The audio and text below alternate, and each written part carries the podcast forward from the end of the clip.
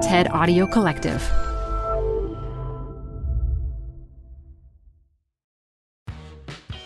You're growing a business and you can't afford to slow down.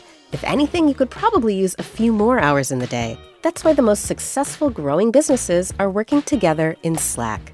Slack is where work happens, with all your people, data, and information in one AI powered place. Start a call instantly in huddles and ditch cumbersome calendar invites. Or build an automation with Workflow Builder to take routine tasks off your plate, no coding required. Grow your business in Slack. Visit slack.com to get started. Hi, I'm Ben. I suffer from a condition called writer's block. It strikes when I'm at work. That's why I choose Canva Magic Write.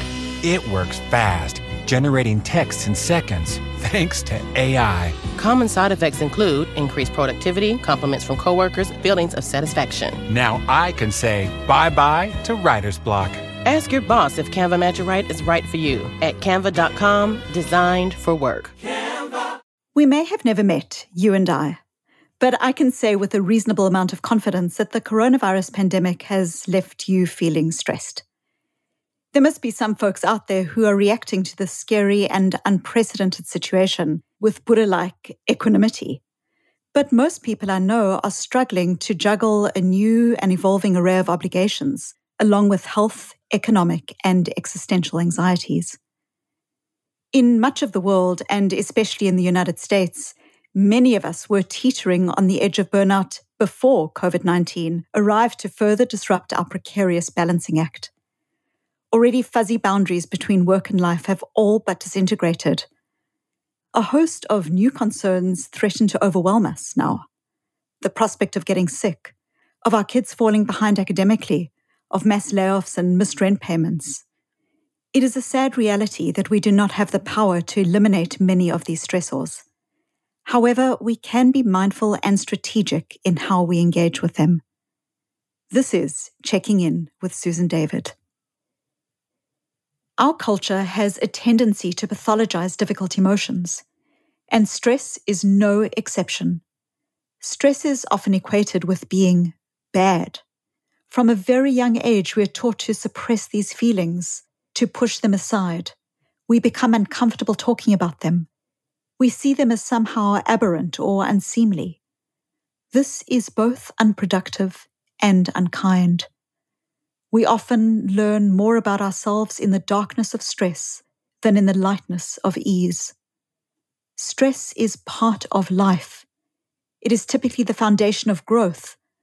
We often do most of our learning, self reflection, and gain our agency during periods of stress. Right now, though, globally, we're experiencing more stress than we had anticipated would come in 2020, and we're getting burned out in the process.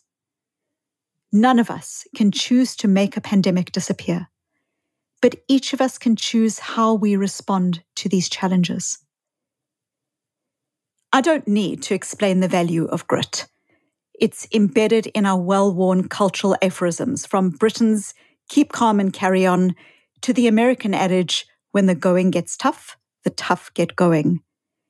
These sentiments seem especially relevant right now, as we're all sacrificing so much everything from our plans to our mobility, from our livelihoods to a hug from grandma. It can feel that there's little option for us to do anything but just endure.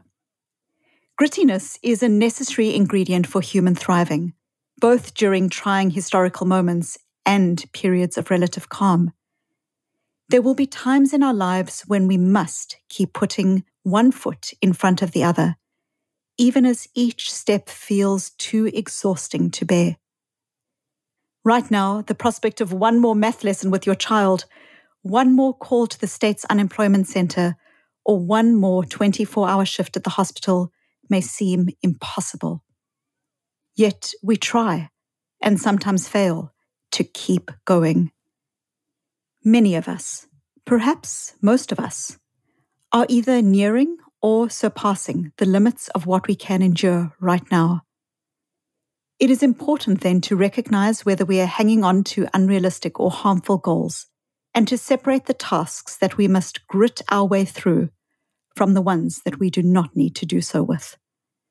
In other words, we need to be intentional about when to grit and when to quit. As the satirical newspaper The Onion put it in a recent headline, man, not sure why he thought the most psychologically taxing situation of his life would be the thing to make him productive. You're going through one of the more traumatizing events in recent world history, so be kind to yourself. Don't spend your Saturdays trying to force a stubborn loaf of sourdough to rise when you know you'd rather be rewatching your favorite episodes of Downton Abbey. There's simply no need to grit your way through the hours that should be giving you pleasure. Make time for what relaxes you, not what stresses you out. As I've mentioned previously on this podcast, it's the tiny tweaks, the small changes that have all the power right now.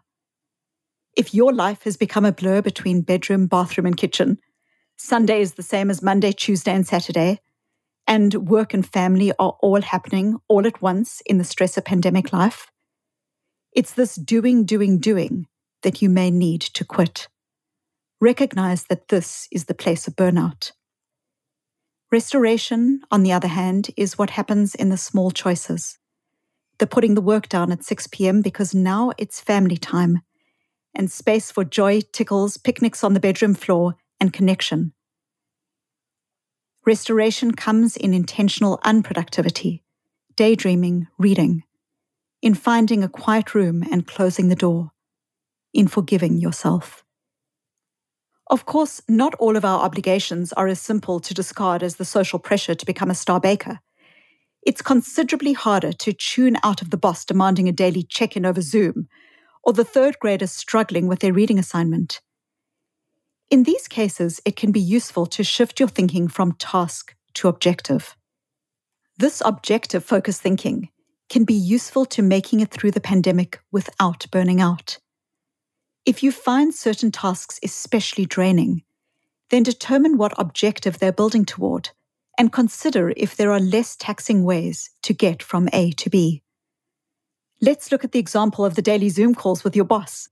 Maybe he or she finds them a useful way to monitor progress on your projects, but you find the whole experience exhausting.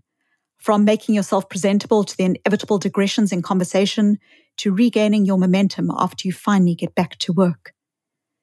Here we can separate the task, the daily Zoom check ins, from the objective, keeping him or her informed as to what you're up to. With a little thought, you can likely come up with a new, less burdensome task that still fulfills the overall objective. Perhaps you can send out a quick bullet pointed email that outlines your progress at the end of each workday and scale the Zoom calls back to once a week. Your boss's objective gets met, and you keep your sanity. Or consider the child who refuses to read the book her teacher has assigned. She finds it dreadfully boring, and you don't have the bandwidth to rehash the same argument every afternoon, not with your demanding boss waiting for you over Zoom. Again, we can separate objective from task. The objective is for your daughter to improve her reading skills. The task is for her to read this book, the one she can't stand. There are alternate paths to the overall objective. Instead of the assigned book, perhaps she can read one of her own choosing. Most teachers are attuned to the need for flexibility under the current circumstances. Don't be afraid to ask for accommodations that decrease the stress level of your home. Of course, be polite when you do so. Teachers are stressed out too. So, as we've explored, there are some stresses we can let go of and others we can recalibrate to put less of an emotional strain on ourselves. Then there's a third class of stresses things that we must do, whether we like it or not. These are the hardest to deal with. Maybe your job as a cashier at a grocery store has suddenly become terrifying, but you can't quit because no one else is hiring. Or perhaps your already fragile marriage is crumbling under the stress of the pandemic but neither of you has somewhere else you can safely go to get some space. There are some situations we cannot change right now. However, we can change the way we relate to them. We're so often bombarded with messages about what others think we should do, or even our own messages of what we think we should do. I have to be on dad duty today. I have to go on another Zoom meeting. I have to call my mum. Have to goals create a prison around us. When we have a have to goal, we tend to automatically feel a sense of resentment and resistance. Under the current conditions, it might be a stretch to make some of our obligations reach the level of want to. But by understanding how what we're doing connects with what is important to us, we can hopefully at least upgrade them to the level of can do. It may very well be that no amount of mental gymnastics will get you to want to go to your job manning the checkout lane at a grocery store in a coronavirus hotspot. I wouldn't blame you in the least. But by considering how it connects to your values, or even what you'll learn about yourself, you might find a way forward. You don't want to be at work today, but you can do it to provide for your family you don't want to put yourself at risk in this way, but you can because it's now clear that your work is absolutely indispensable. Your courage is helping your community to survive right now. And remember, courage isn't the absence of fear. Courage is fear walking. This shift in thinking allows you to move forward with intentionality even if you cannot choose to leave the situation you find yourself in, you can choose why you continue to put one foot in front of the other, and you can choose how you make sense of this experience. You only have so much energy to give, and if you become too invested in specific outcomes or imprisoned by your have tos, then it's very likely to be draining on you your relationships, your work, and your family. Guard your energy wisely. This is a marathon, not a sprint. So, first, think of a have to goal in your life right now. Can you connect it with your values so that it's more of a want to goal? One aligned with who you are and the power and agency you bring to the world. Second, what is a task that you've hardened into where softening and thinking more about your objective would be helpful? And last, are there goals or expectations that you are gritting through, but where you can grant yourself the grace and dignity to give yourself a break and to quit? What is one thing you could let go of? Instead of looking at these transitions as giving up, recognize that goal adjustment is the most agile and adaptive way to be in the world. You're letting yourself evolve and grow along with your circumstances. When there is a lot on these days, which is to say, often, I am reminded of Mary Oliver's beautiful poem. It's called What I Can Do. What I Can Do the television has two instruments that control it. I get confused.